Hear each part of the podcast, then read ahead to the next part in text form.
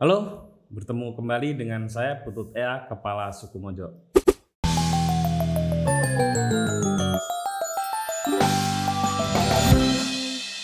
Tamu kita hari ini orang yang sangat istimewa, Kalis Mardiasi. Muda, terkenal, kritis, Belum kaya. belum kaya, hampir kaya ya, hampir kaya. Kalis ini secara kultural rumahnya itu dekat dengan rumah saya. Jadi rumah saya itu Rembang, bagian selatan, Kalis Blora. Jadi perbatasan rumah saya itu sudah Blora. Jadi kalau Rembang itu orang mengenalnya Pantura ya, Lis ya. Kalau sebetulnya Rembang itu ada dua kultur yaitu kultur Pantura, pantai gitu ya.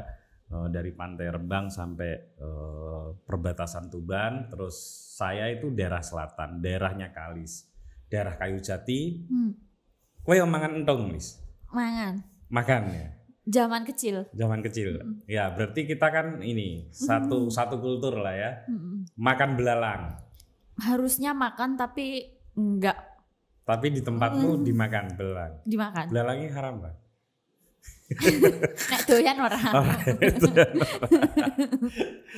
Kalis, kamu lebih suka disebut sebagai apa? Penulis, aktivis, apa? Penulis. Penulis. Eh, Empat buku ya? empat buku. Empat buku. Hmm. Yang tiga bestseller ya? Atau semuanya bestseller? Semuanya bestseller semuanya Ya. bestseller. Ini menaikkan personal branding biar Oh, iya. rate-nya lebih mahal. Oh. Semua bestseller. Eh, Kalis, ada banyak isu ya kalau di tulisan-tulisanmu itu. Mulai dari isu soal perempuan, isu agama, pluralisme dan lain-lain. Apa sih sebetulnya yang paling membuat kamu resah gitu di kehidupan sehari-hari ini sehingga kamu merasa perlu mengungkapkan sesuatu?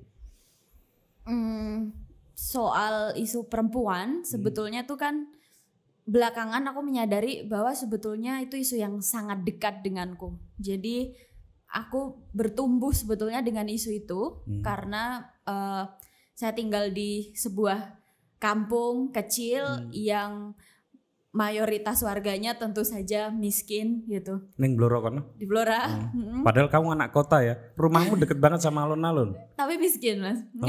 ya jadi eh, tetangga saya tuh banyak sekali janda-janda miskin yang anaknya banyak gitu Hmm. yang belakangan saya sadari gitu kenapa eh, kondisi seperti itu tuh ada gitu Hmm. dan kemudian saya menemukan kayak pemikiran-pemikiran andai saja mereka dulu dapat akses pendidikan yang lebih baik Hmm. andai saja dulu mereka dapat eh, akses ekonomi gitu kan Hmm. misalnya pun sama-sama miskin itu kenapa eh, laki-laki miskin itu lebih bisa survive daripada perempuan miskin Hmm. kayak gitu karena kan laki-laki lebih diajarin banyak keterampilan sejak kecil Ya. misal jadi kalau perempuan kan karena bisanya cuma nyapu nyuci piring nyuci baju akhirnya cuma Hmm. jadi pekerja rumah tangga Hmm. yang itu sudah nggak bisa berkembang sangat terbatas sekali Hmm. gitu loh jadi ya seperti itu gitu yang di sisi lain misalnya kan pada akhirnya saya bisa sekolah lebih tinggi Hmm. terus bertemu buku-buku Ya. gitu kan dan saya merasa bahwa lewat buku-buku lewat perjumpaan dengan banyak orang tuh Hmm. ternyata bisa mengubah nasib ya ternyata bisa mengubah eh, pandangan kita terhadap dunia Hmm. ternyata kita bisa punya agensi bisa menentukan nasib kita sendiri Ya, ya. gitu loh jadi ya itu terus eh, meresahkan gitu dan ada banyak sekali yang ingin saya tulis dan kemudian apalagi berjumpa di isu wacana Islam yang Ya. belakangan Hmm. itu buat saya sedikit mengganggu ya Islam yang eksklusif Hmm. Islam yang tampak hanya dimiliki oleh kelompok-kelompok kelas atas misalnya dengan harga pakaian yang mahal dan sebagainya Ah. terus waktu itu tuh kesadaran saya tuh sebetulnya mulai tiga tahunan lalu eh, saya punya banyak teman perempuan yang dia punya karir yang bagus Hmm. di lembaga pemerintahan eh, di perusahaan-perusahaan besar gitu ya terus mereka keluar dari pekerjaannya Hmm. gitu kan dan buat saya itu nggak masalah selama itu menjadi pilihan perempuan ya. Ya. Tapi yang menjadi masalah buat saya adalah setelah mereka meninggalkan pekerjaannya, Mm-mm. Mereka campaign Mm. di Facebook, di akun-akun Instagram itu mengeluarkan dalil-dalil yang menakut-nakuti perempuan. perempuan yang, Yang- mau mengekspresikan dirinya. Betul. Oke. Ya, Jadi misalnya seperti eh, perempuan itu tempatnya paling baik di rumah gitu. Oke. Terus eh, apa ya?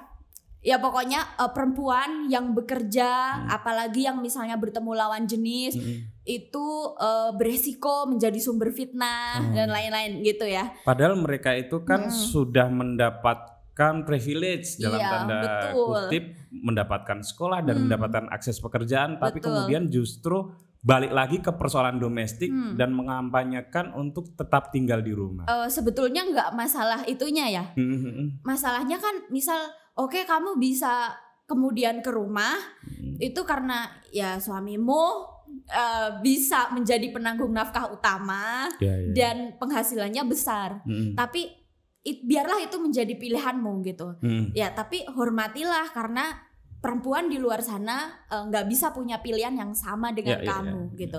Apalagi ketika menggunakan judgement-judgement agama gitu. Mm. Dan di sisi lain saya tahu bahwa agama saya eh, tidak sebegitunya Ya, gitu Ya, loh. ya, ya. Hmm. Kesadaran kayak gitu tuh tumbuh mulai kapan, Kalis? Oh, melihat fenomena seperti itu. Eh, mungkin serius di isu ini empat tahun terakhir. Empat tahun. Heeh. Eh, bisa di ini nggak? Bisa dilacak ulang lagi nggak? Eh, Hmm. Apa momentum atau sesuatu yang terjadi di sehingga kamu kemudian menganggap itu satu isu yang serius gitu? Hmm. Waktu itu berapa tahun lalu aku lupa ya. Hmm. Jadi saya pernah ketika saya buka beranda Facebook, Hmm. saya ingat sekali ada satu teman ini jadi ngomongin orang ya. Ya, Pak. Ya, jadi, jadi dia itu punya gerakan eh, intinya eh, apa ya gerakan eh, jilbab gitulah. Ya, ya. Eh, eh, ya menyuruh muslimah berjilbab Aha. sekaligus membagikan jilbab juga Hmm. gitu. Terus dia ini waktu itu share berita eh, rem- intinya remaja yang hamil di luar nikah gitu. Hmm. Nah beritanya tuh nggak masalah. Yang menjadi masalah di saya pada saat itu dia nambahin caption gini. Eh, makanya kalau punya anak perempuan itu dijaga dong biar apa namanya biar nggak biar nggak kayak gini gitu. Kalau udah kondisi kayak gini kan eh, Kayak gini tuh maksudnya apa? eh, apa ya dia waktu itu bilang anak yang lahir di luar pernikahan Oke. eh, itu secara fikih itu Hmm. kan tidak langsung eh, dalam tanda kutip kayak wali langsung bersama ayah kandungnya Hmm. Eh, sehingga ini anak tuh wajib berjilbab walaupun di depan bapak kandungnya gitu loh Hmm. nah, sebetulnya saya terserah lah soal Ya, itu. ya, ya. Tapi entah kenapa pada saat dia nulis caption kayak gitu, saya tuh justru teringat sama kembali lagi sama eh, janda-janda miskin Hmm. yang menjadi tetangga saya, Hmm. yang saya tahu bagaimana mereka struggling dalam hidup Hmm. gitu loh.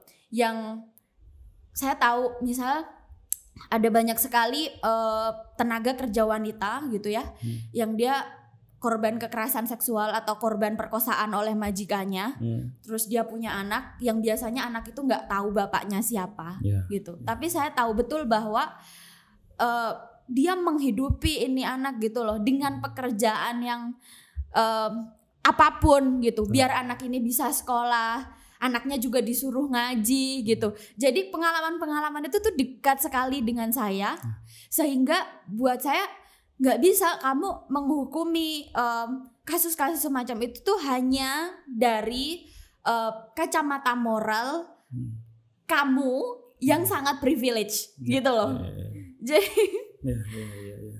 jadi kayak saya bisa eh, kalau ngelihat kemanusiaan tuh nggak cukup itu Hmm. gitu bisa jadi misalnya justru janda-janda miskin itu itu lebih mulia loh aku yakinnya sih gitu ya itu Ya. lebih mulia bisa jadi di hadapan Allah gitu karena dia eh, dengan serba ketidakpastian apakah Betul. besok ada Mm-mm. uang atau Betul, enggak betul. dia tetap kerja hari itu hanya Hmm. untuk misalnya ya apa anaknya pulang sekolah eh, bilang ke dia bu besok harus bayar buku paket misalnya Iya. Dan ya hal-hal kayak gitu gitu Tetanggaku banyak sekali kalis. Ya. Iya. Banyak banyak janda yang mungkin ini tipikal di kampung juga ya. Hmm. Banyak janda yang apa menghidupi anak-anaknya eh dan kerjanya serabutan. Hmm. Kalau kalau kalis tahu kan golek rencek ya Hmm, dari mulai ya. cari kayu bakar Hmm. sampai eh, jadi tukang setrika, tukang cuci ya di kampung kan dulu nggak ada Hmm, laundry ya. hmm, Jadi hmm.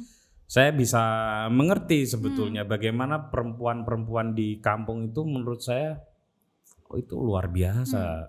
Dan memang ada stigma-stigma tertentu ketika mereka janda ya. Hmm, hmm. Eh, saya mengalami sendiri juga waktu kecil dan Hmm. itu tidak membuktikan apa pun ya.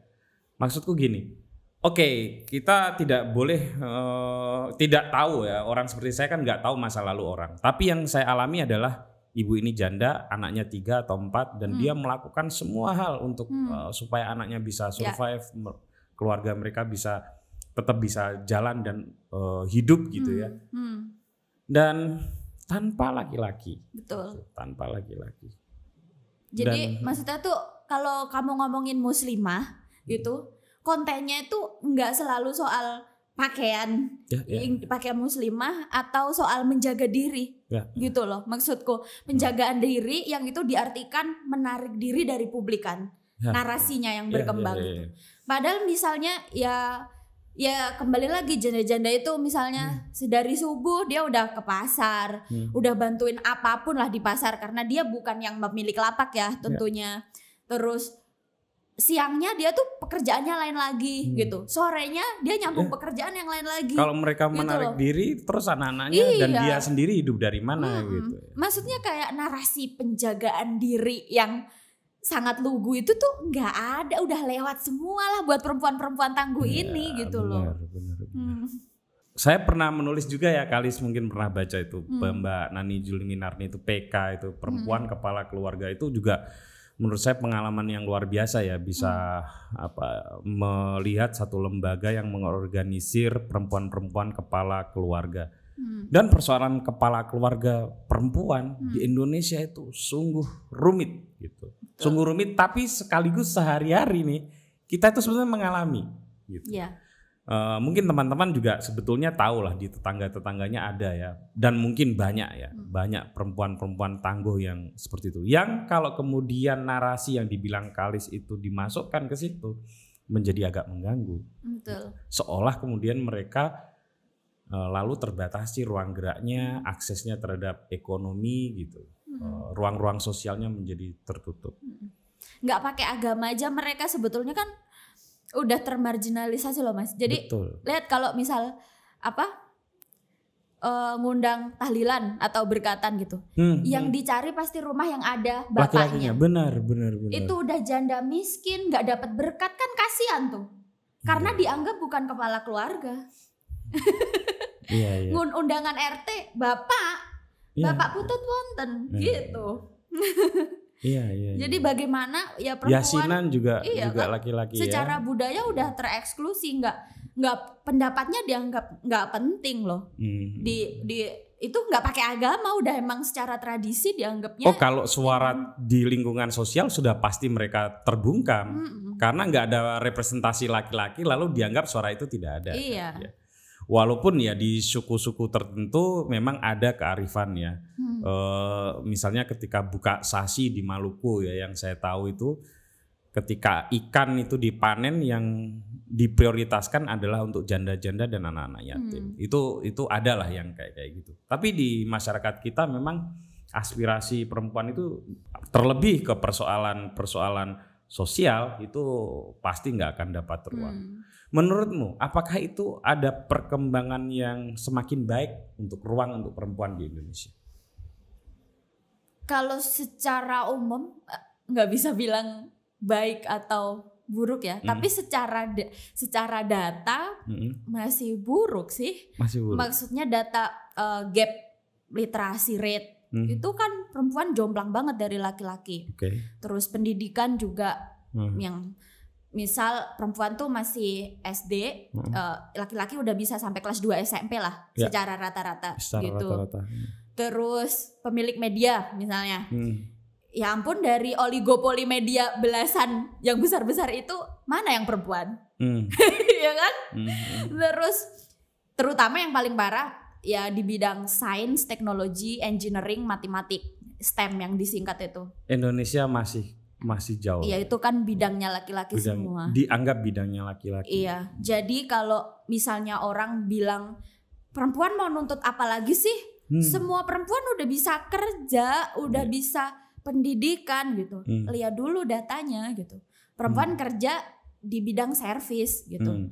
Ya pokoknya yang monggo-monggo itu perempuan Iya, iya, gitu. Tapi teknokrat, eh, pertambangan, terus energi, Hmm. Ya itu sangat dominasinya laki-laki gitu. Yang ada duitnya tuh semua dominasi laki-laki lah. Kebanyakan laki-laki masih seperti itu. Hmm. Walaupun sudah ada eh, apa politik afirmasi ya di Indonesia ya, misalnya caleg gitu ya. Politik afirmasi pun gim- Untuk pantas-pantesan. iya. Iya sih. Itu istri-istrinya diajuin gara-gara bapak-bapaknya udah dua periode. Iya. Mau ngajuin anaknya belum saatnya. Iya, betul. Jadi agak ini juga sih agak harus hati-hati membaca Hmm. apa eh, tentang politik afirmasi itu karena kebanyakan juga dari lingkungan mereka sendiri. gitu. Mm-mm. Blora Eh, mas Blora, kenapa? calonnya Oh iya. Ah, Iya, iya, iya, iya, iya. Tapi eh, kamu bersuara seperti itu kan kayak menentang arus, Riz. Nggak ada apa ya? Pasti ada persiapan mental untuk dibully dan lain sebagainya gitu nggak? Dulu nggak tahu kalau ternyata harus ada persiapan mental. Gitu ya. Iya. Pokoknya Dulu taunya tuh ini dakwah. Heeh. Wah, dulu heroik banget. Ini harus disuarakan No, gitu. no, panggilan Hmm. jihad Hmm. gitu kemanusiaan. Ternyata wah, babak belur ya lur.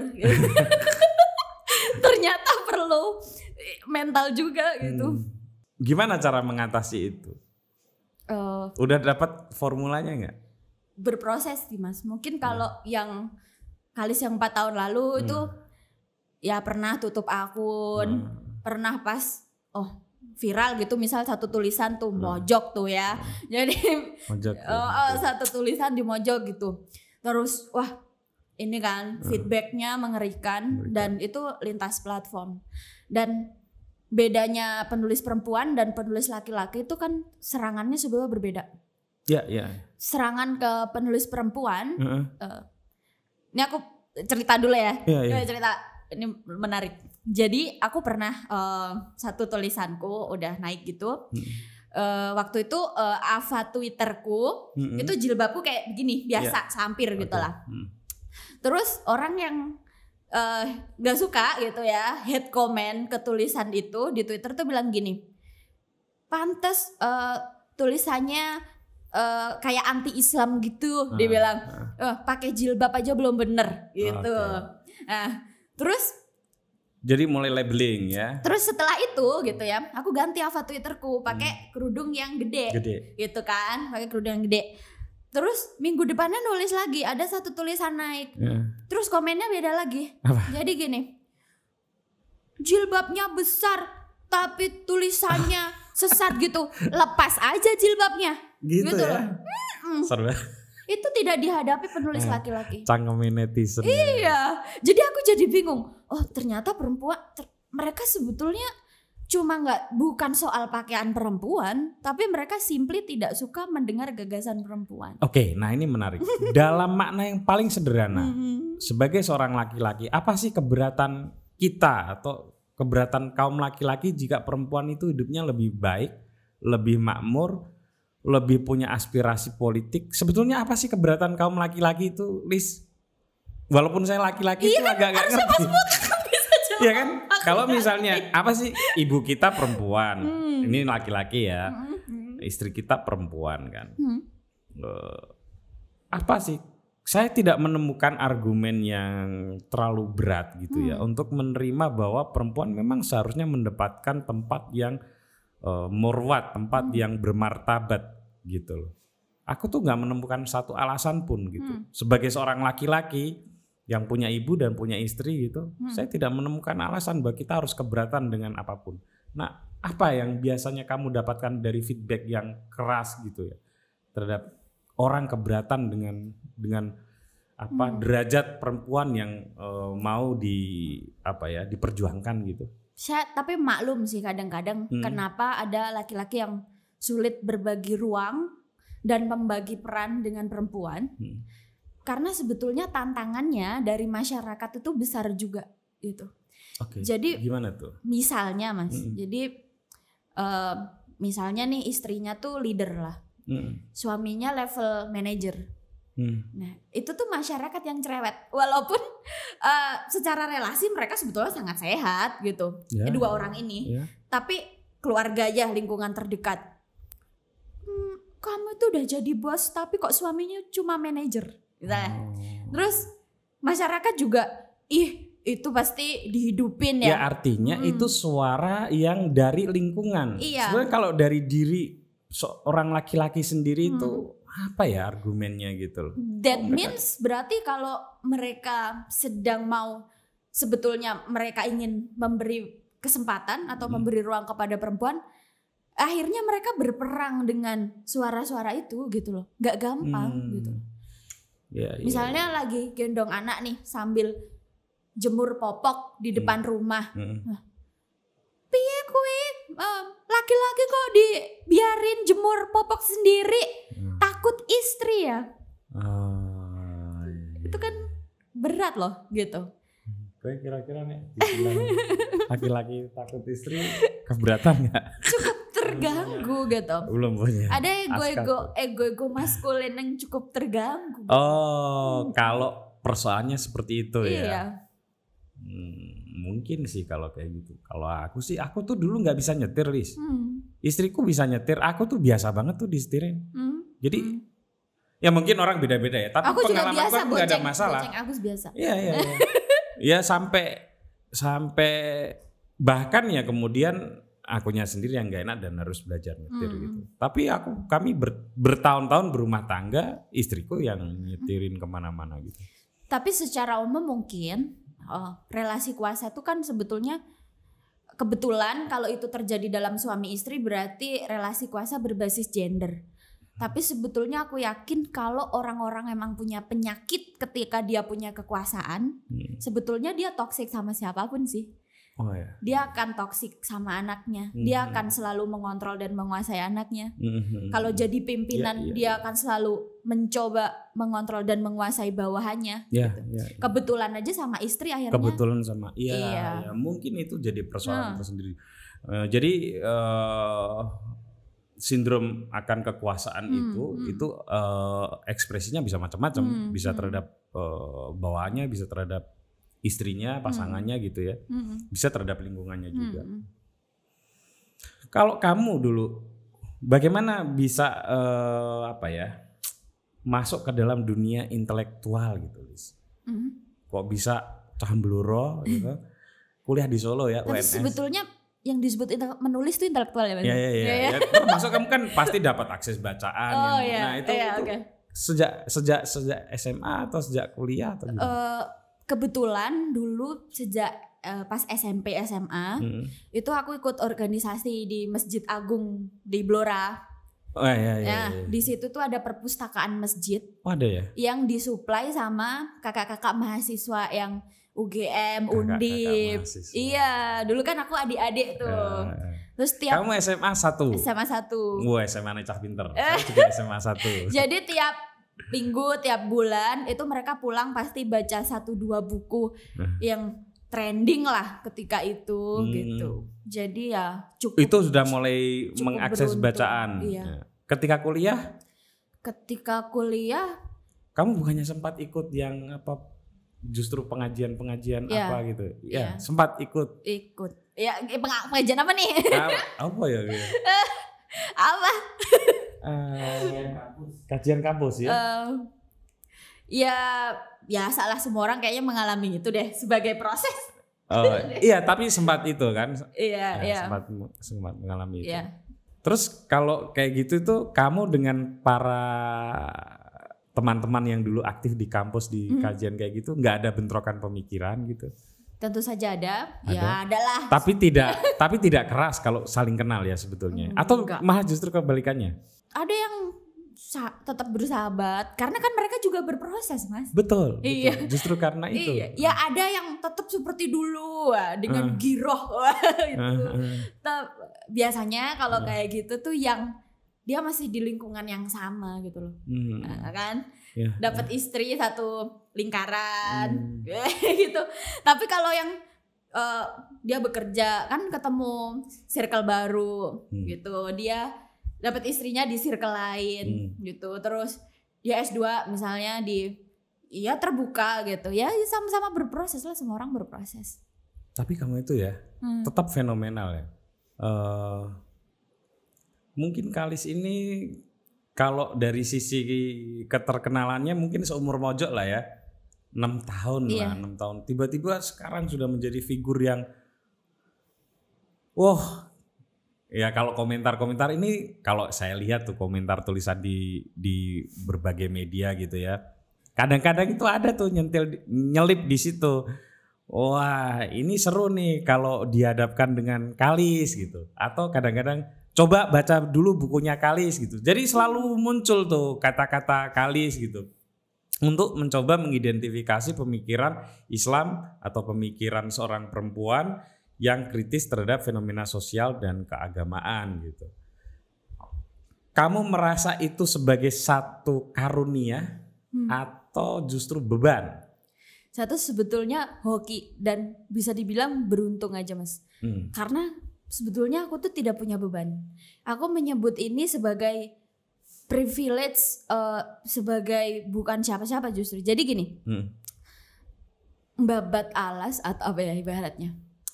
Mencari celah di diskursus perempuan dan keislaman itu kan Hmm. tidak mudah.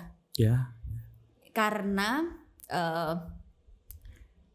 sistem pengetahuannya ini kan Hmm. sudah sangat kokoh. Hmm. dan bisa dibilang kayak nggak boleh diubah-ubah lagi Hmm. gitu loh dan sud- sudah mapan bisa dibilang gitu Hmm. nah jadi sebetulnya nggak nggak gampang masuk ke sini Oke. untuk kamu punya misal ya pendapat yang sebetulnya nggak baru sih Iya, gitu ya iya, saya iya. cuma mereplikasi Iya, tapi dengan yang bahasa sudah yang ada lebih lah. segar. gitu. ibaratnya tahun 80-an ini udah disuarakan oleh pendahulu-pendahulu Ya, sebetulnya ya ketika wacana gender masuk ke Indonesia Ya. gitu. Nah,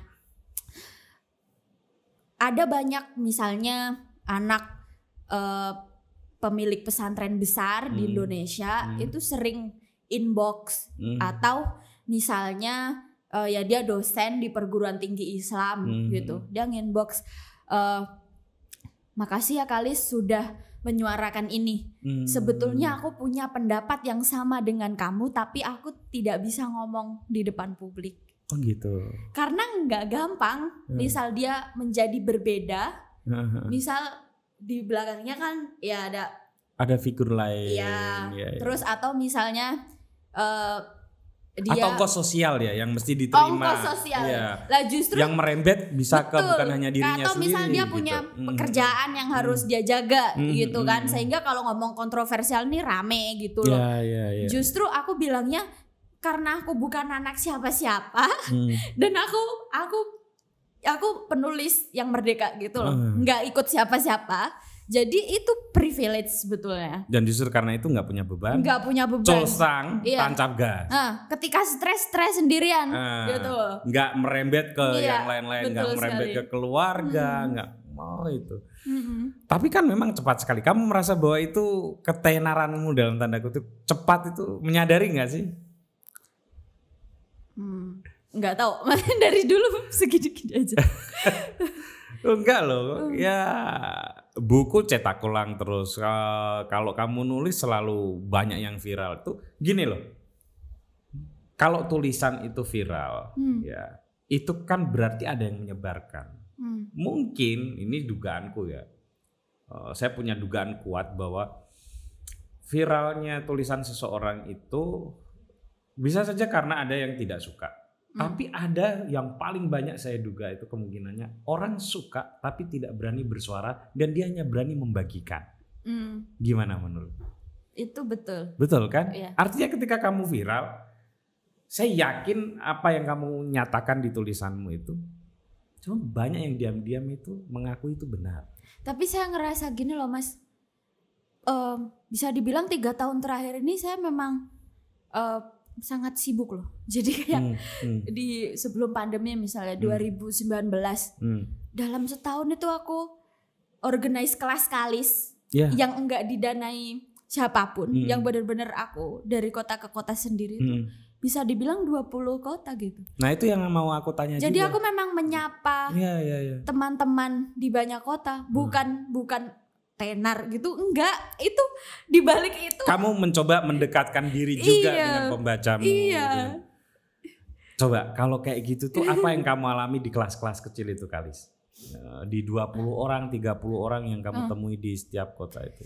aku senang mendengar teman-teman perempuan bercerita pengalaman mereka. Hmm. eh, dari berbagai latar belakang ya eh, kelas sosial tantangan yang dihadapi Hmm. terus tiap-tiap kota juga berbeda tantangannya misalnya yang di Jawa dengan ketika aku misal pas aku di Gorontalo Hmm. itu pernah dapet tantangan baru ketika bicara isu misalnya aku waktu itu bicara isu hitan perempuan gitu Hmm. aku menyampaikan materi dengan cara yang sama dengan Hmm. aku berbicara di daerah lain. Hmm. Padahal audiensku Hmm. itu uh, sebagian besar mengalami pengalaman hitam perempuan pada masa kecilnya. Nah, selalu ada pengalaman-pengalaman yang sangat berharga Hmm. yang nggak mungkin aku dapatkan ketika aku nggak bergerak gitu.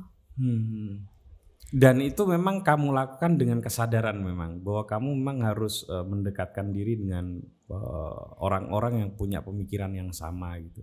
Bukan pemikiran yang sama ya. Aku justru kayak ing- membuatku itu menjemput ilmu baru. Menjemput ilmu baru. Iya. Karena setiap ketemu satu komunitas baru itu banyak sekali Ya, ya. mendengar. Ini eh, teman-teman pemirsa dan pendengar ya, memang Kalis ini agak unik dan punya karakter tertentu ya.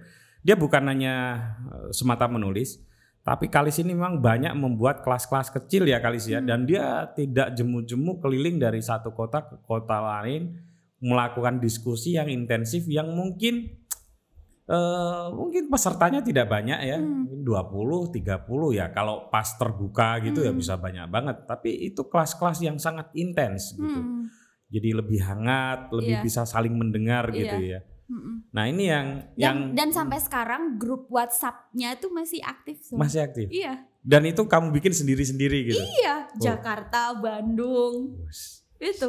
Dan masih kayak keluarga. Jadi setiap Iya. ada isu perempuan di sosmed, Uh-huh. itu mereka punya kesadaran untuk mendiskusikan itu sendiri di tiap-tiap grup Oh. itu sangat hangat hubungannya. Ya, ya, ya, ya, gitu. ya. Udah jadi kayak ibaratnya tribes baru gitu. Dan kamu kepala sukunya. nah, Kalis, ada nggak tokoh perempuan eh, yang agak-agak ideal menurutmu eh, untuk dijadikan teladan pemikiran gitu ya? Ada nggak? Yuk banyak tuh mas. Iya. Sebutlah beberapa. Tokoh apa nih? Eh, apa pun, apa pun. Kan Banyak ti- sekali. Hmm. Indonesia lah, jangan barat. Yang sekarang masih bisa kita lihat ya. Ya, ya, ya. Saya tuh pengen sekali menulis eh, menuliskan cerita guru-guru saya gitu. Misalnya kayak Hmm. Bulis Markus, Bulis Markus. Ya, ya. Wali Sawahid gitu. Kamu Itu kenal Bulis Markus di mana? kenal. Saya pernah eh, workshop Hmm. 10 hari di Malaysia. Heeh. Ya di antaranya pengajarnya Pengajar Bulis. Bulis. Oh, iya. Dia orang hebat ya. Hmm, terus banyak lah yang banyak sekali. Mbak Alisa Wahid. Mbak Lisa Kalau kamu ketemu Mbak Alisa itu pertama kali di mana? di jaringan Gus Durian. Hmm. Hmm, Kamu terlibat di Gus Durian. Iya, Kenapa? Boleh tahu nggak alasannya? itu dulu tuh sejarahnya gimana ya? Itu secara nggak sengaja Heeh. ya karena aku punya satu temen namanya Autat. Autat itu eh, ya dia pengurus di sekretariat nasionalnya jaringan Gus Durian dan itu Hmm. sebetulnya teman lamaku. Hmm. long long time ago ketika aku masih solihah. Jadi jadi auta tuh nggak- Iya, ny- nyawang kowe kan kami tenggengen jadi auta tuh ngelihat aku yang sekarang tuh ini kaget. Oh, dulu pas ketemu kamu gak kayak gini ah, gitu. iya, iya. terus Eh, terus diajakin sini ikut waktu itu ikut Gus- ah, acara Gus Durian Hmm. gitu terus nggak tahu terlibat di eh, satu program terus nggak tahu kenapa ya dilibatkan terus Ya. Hmm. berarti kamu termasuk pengagum pemikiran Gus Dur? Iyalah. Siapa yang nggak kagum Loh banyak juga yang nggak kagum musuhnya Gus Dur kan juga banyak. Dan sekarang saya pengagum Alisa Wahid hmm, kenapa? Ya karena ya kan saya tahu eh, secara langsung Hmm. ya bagaimana Mbak Alisa memikirkan banyak hal Hmm. mengorganisasi eh, ratusan eh, komunitas Gus Durian di daerah dan Gitu itu ya. tidak mudah pasti ya dan gak mudah karena itu organik Hmm. jadi setiap daerah itu kan karakternya beda-beda Hmm. ada jaringan Gus Durian yang basisnya kebudayaan Hmm. karena penggerak di daerah itu budayawan Jangan. Heeh. ada yang anak muda lugu yang Hmm. basisnya ya taman bacaan Hmm. misalnya ada yang macam-macam lah mas gitu Hmm. dan per tiap-tiap itu perlu pendekatan yang berbeda-beda gitu. Hmm. Jadi kamu termasuk ikut eh, aktif di jaringan Gus Durian itu. Iya. Hmm. Ada lagi pemikir perempuan yang eh, menarik menurutmu untuk diungkapkan ke pemirsa atau pendengar gitu? Banyak sekali. Dokter, eh, aku Dokter siapa? Dokter Nur Rofiah, aku sebutin semua deh. Iya iya. Saya jual bukunya saya. Bu Nur bisa cerita tentang khusus Bu Nur Nanti Bu Nur Rofiah baru mau menerbitkan buku judulnya Nalar Kritis Muslimah. iya, iya itu baru mau terbit ya. Baru mau terbit. Baru mau terbit. Nah, nanti kapan-kapan kita obrolin tuh di situ. Bisa cerita sedikit tentang Bu Nur Rofiah karena kayaknya kamu Hmm. agak dekat dan agak mengagumi ya, bukan hanya agak mungkin sangat mengagumi pemikiran iya. beliau. Ya bisa dibilang tiga tahun terakhir bener-bener eh, perjalanan intelektual saya diisi Bu Nur Rofiah. Hmm. Eh, sebagian besar. Kenapa Lis eh, bisa diisi itu, bisa klik dengan Bu Nur? Bu Nur itu kan eh, dia pengajar di perguruan tinggi ilmu Al-Quran Oke. dan terus? dia dia eh, perempuan yang diajar itu penghafal-penghafal Al-Quran laki-laki Oh. gitu. Tapi saya banyak diceritain eh, banyak hal menarik yang eh, ya banyak lah maksudnya. Iya, iya, iya. Eh, ya banyak yang rahasia. banyak saja. Tapi beliau itu justru apa ya enak ketika diajak ngobrol tuh ketika ngobrolin ngobrolnya tuh santai-santai. Hmm. Santainya tuh gimana ya? Aduh, sensi sih nanti penistaan. Eh, nggak usah, nggak usah nanti mojok yang kena. Tapi kali selalu punya mentor-mentor kayak gitu ya. ya. Hmm. Jadi bukan hanya baca buku, tapi juga orang yang dianggap sebagai guru gitu selalu ada ya, Hmm. kayak gitu ya. Iya ada. Terus ke depan, Lis, menurutmu hmm, apa yang paling ideal dikerjakan oleh seorang Kalis Mardiasi? Saya mau terus menulis buku. Iya, kalau itu pastilah. Eh saya punya alasan ideologis. Apa apa, apa tuh? Biar saya bisa ini copy paste. Jadi dulu itu saya termasuk orang yang eh, misal menyepelekan eh, apa ya buku-buku self help yang genrenya self help Iya, gitu. iya. terus oh yang eh, buat-buat anak-anak remaja lah gitu ya. Hmm. Tapi setelah saya bergelut di isu perempuan ini, saya bisa bilang bahwa kita bisa bikin perubahan justru Hmm. kalau kamu bisa menulis dengan bahasa anak muda, dengan bahasa remaja. Saya setuju. Karena kalau udah terlanjur ibaratnya orang umur 25 tahun. Dia udah eh, pada umur 20 tahun dia adalah korban pemaksaan perkawinan. Hmm. Terus dia memasuki lembaga pernikahan misalnya tanpa pengetahuan. Hmm. Dia dia nggak punya konsep soal kekerasan Hmm, hmm. dan dia ketika dia menjadi korban dia nggak punya konsep perlawanan gitu. Hmm, hmm. ya udah terlambat kamu untuk menyelamatkan satu perempuan aja udah terlambat Iya. gitu. Tapi bayangkan kalau kamu bisa sebelum itu eh, lima tahun lebih cepat dia berjumpa bacaan yang itu membuat dia punya konsep diri sebagai perempuan. Hmm, Dia menjadi perempuan yang punya agensi, ya. percaya pada dirinya sendiri. Hmm. Itu berharga gitu. Betul, betul, betul. Jadi dengan basis apa pembaca eh, ya kira-kira SMP SMA ya. Iya, SMP SMA itu pengen sangat banget. penting ya. Dan ini susah sekali karena belakangan kan saya tuh merasa ini mas gara-gara sama teman-teman eh, organisasi masyarakat sipil ya, Hmm. yang terlalu serius, Hmm, eh, menyusun bahasanya kan bahasa laporan itu. betul, betul. Ketika mau nulis balik kayak dulu, Hmm. ibaratnya ya renyah ala penulis mojo itu sulit. Hmm. Apalagi untuk Iya. yang bisa dipahami Betul. oleh anak SMP dan SMA. Iya. Sementara Kalis punya kesadaran bahwa ini penting nih Iya. diisi nih anak-anak SMP dan SMA. Saya setuju. itu. Harus menyesuaikan diri lagi Betul, betul, betul. Hmm. Kalau saya ingat sejarah bacaan saya yang paling kosong itu memang ketika SMA. Hmm. Paling ya eh, apa novel-novel ya. Tapi sejarah pemikiran gitu itu kosong gitu. Dan nggak mudah memang di di usia seperti itu kita mendapatkan bacaan yang pas gitu. Hmm. Ada ya nanti bacaan yang dibaca oleh para mahasiswa, di mana ya pikiran kita sebagai anak remaja itu nggak nyampe gitu. Hmm.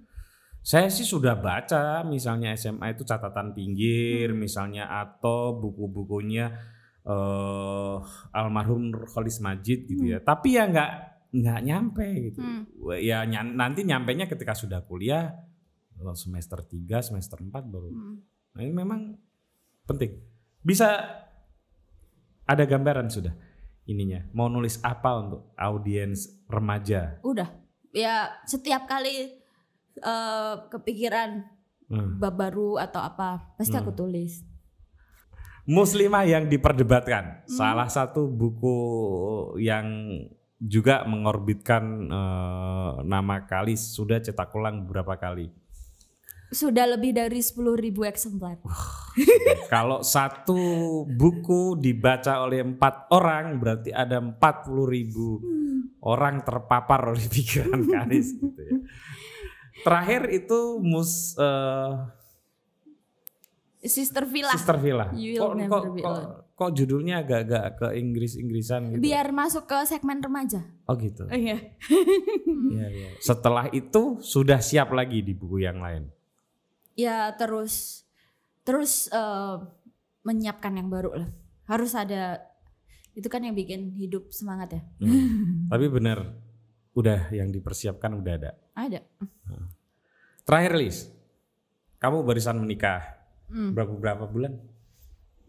7 8. 8 bulan, hampir satu tahun. Cukuplah untuk merefleksikan satu jenjang hal yang penting dalam kehidupan manusia. Hmm. Kalis yang seorang eh, intelektual muda eh, bertahun-tahun sendirian dan sekarang berkeluarga. Ternyata bagaimana berkeluarga itu? Ternyata biasa aja. Ternyata biasa. aja. Yang repot-repot hanya tafsirannya. Ternyata biasa aja Iya. mas. Ya Oh, kayak ya. orang ngekos berdua tapi nggak digerebek Pak RW gitu dong. Karena udah ada surat nikahnya. Oh gitu ya. Jadi imajinasinya masih sama, Iya. kebersamaannya masih. Masih mungkin karena belum ada anak ya. Jadi Iya iya Iya, iya. iya. hmm. Tapi eh, tidak ada impian-impian yang berubah, kebiasaan yang Hmm. berubah pasti ada dong. Kamu masak lebih banyak gitu. iya iya Iya iya, kan? gitu. Ah. Hanya sebatas itu ya. Iya, tapi yang prinsipil aja udah ada. Karena kebetulan eh apa ya pekerjaanku dan Agus kan nggak terlalu berbeda ya. Hmm, Jadi ya menjalani ritme pekerjaan yang sama gitu. kayaknya asik gitu ya. Atau justru nggak asik? Iya, nggak tahu. Kalau kalau kamu eh, Eh mungkin satu gini. satu hobi, satu profesi dengan pasanganmu itu menurutmu asik nggak? Hmm, menyenangkan sih Menyenangkan sejauh ini ya. Asal kalau pas diundang honornya nggak paket aja. Jadi tetap harus beda-beda nih. Gitu. Tanda tangannya tetap harus beda-beda. Eh, eh, ya tapi menurut saya itu sama-sama menarik. Eh, istriku bukan pembaca buku dan dia waktu pacar kami pacaran tuh nggak kenal. Hmm. Padahal saya sudah cukup menjadi penulis yang terkenal. Hmm. Jadi ya ya saya nggak tahu juga itu profesinya desain dia kan Mbak Ajeng itu desainer interior. Jadi aku tuh nggak ngerti istilah-istilah eh, rumah gitu, istilah kunci bahkan apa grendel itu ada semua istilahnya itu aku nggak ngerti sama sekali dan Hmm. ya agak-agak kikuk juga sih Lis karena biasa diskusi buku tiba-tiba ada orang yang tidak mengerti Asik Pramudia dong. Anantatur gitu.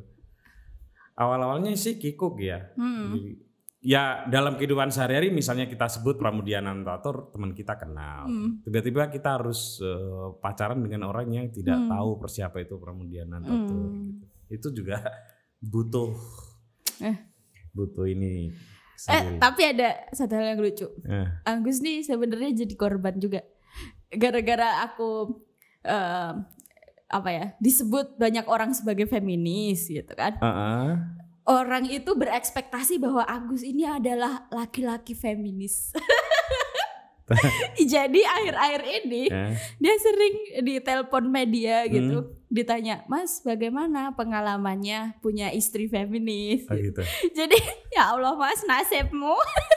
Terus jawabannya Agus apa? ya eh, dia kan eh, belum mendalami maksudnya secara secara diskursus kan nggak- iya, tidak iya, secara diskursus feminisme kan nggak belajar ya. Iya, Ya, iya. ya dia menceritakan apa yang menjadi pengalamannya aja. Misal ditanya "Eh, repot sih nggak sih mas? Enggak, saya bahagia. Sosokan gitu dia. Eh, jadi gitu gitulah. Tapi menurutmu Agus repot nggak punya istri kamu? Ya nanti sih aku akan tanya Agus. Saya yang repot punya suami. Eh, Enggak, kenapa repot? Karena dia tuh makannya kan susah. Agus kok susah? Agus nggak suka sayur kan. Maksudnya kan aku seneng banget sebetulnya hijau-hijauan. Hmm. Gara-gara menyesuaikan dia aku jadi jarang makan sayur, jarang makan buah. Itu gitu. Dia itu makan Indomie aja sudah istimewa. Ya makanya dari itu nggak sehat gitu loh. Ya, ya, ya. Ya itu penyesuaian-penyesuaian kayak gitu sih yang agak mengganggu sebetulnya. Dia itu pernah tak kerjain. Hmm. Aku tuh baru sekali ya Hmm. eh, dimasakin Agus dan menurutku nggak nggak semua orang punya kesempatan dimasakin Agus. Hmm. Dan aku pernah di satu fase bisa meminta dia masakin aku Eh. walaupun hanya Indomie goreng. Enak dia kalau masak Indomie, enak, banget. Enak banget. Berarti kamu pernah dimasakin? Iya, Ah. ya itulah satu-satunya keahlian dia yang bisa dibanggakan ya. Loh, dia jago nulis juga. Masak Indomie cabai tiga tuh enak banget dia. ya, ya, ya. Wah, itu sulit lah mendapatkan kesempatan kayak gitu. Eh ada rencana pulang balik ke kampung nggak, Lis? Belum ada bayangan sih mas. Belum ada bayangan. Tapi nggak pengen pergi dulu dari Jogja. Belum sih. Sebentar. Kok gitu ya kita dengan kampung halaman kita. Iya. Kenapa ya mas? Karena ya gimana akses pengetahuan, Lis, aku itu sumber daya ekonomi. aku itu sering menyuarakan tentang ketidakadilan kota dan desa Eh, dalam eh. distribusi ekonomi dalam berbagai hal.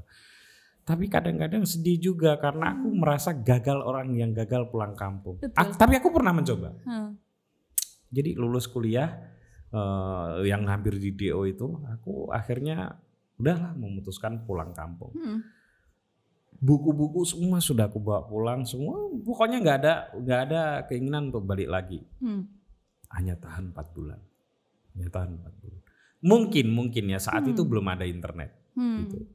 Jadi kalau aku misalnya mau mengakses bacaan dan lain sebagainya itu ribet banget. gitu. Hmm. Mungkin ya, Hmm. aku menduga sih gitu. Tapi aku nggak tahu juga eh, kenapa ini jadi. Tapi aku sama Agus itu ada bayangan eh, kayaknya asik mas beli-beli tanah di mbahnya dia itu kan di Hmm. Kali Angkrik tuh. ya ya aku pernah aku supplier pernah ke sana. sayuran yang de- Aku pernah ke, Jogja. eh, bapak ke mbahnya. Heeh. Gus. Eh, enak mas melewatkan hari tua di desanya mbahnya Agus itu. Hari ada tua. bayangan itu. Hari tua, hari ketika produktif dong. Kalau hari tua orang pulang ke kampung itu sama kayak yang lain. Hmm. Jadi ya, tapi ya, Susah mas. ya susah. Karena sih. akses transport juga belum ini kan. Ya, ya, ya, ya. Misal Jogja tuh enak banget, misal mau ke Jakarta, ke Surabaya, ke mana tuh semua terhubung gitu loh. Mhm, Ya kalau ke Blora dadak travel sih nih Semarang. Dunia aku mulai lewat Tomamu. Iya, karena Rembangku itu kan Rembang Selatan, jadi harus pulang lewat kampung gitu. Mm-mm. eh dan yang aku sedih sekarang ini ya eh, apa lebih sering ibu bapakku yang ke Jogja. Ini Hmm. karena pandemi aja mereka enggak. Jadi apa ya? Aku merasa itu kok nggak bisa menaruh perhatian yang lebih pada kampung halaman gitu. Bahkan orang tua sendiri yang harus menyesuaikan gitu. Karena aku pengen kali deket sama kakek neneknya gitu Hmm.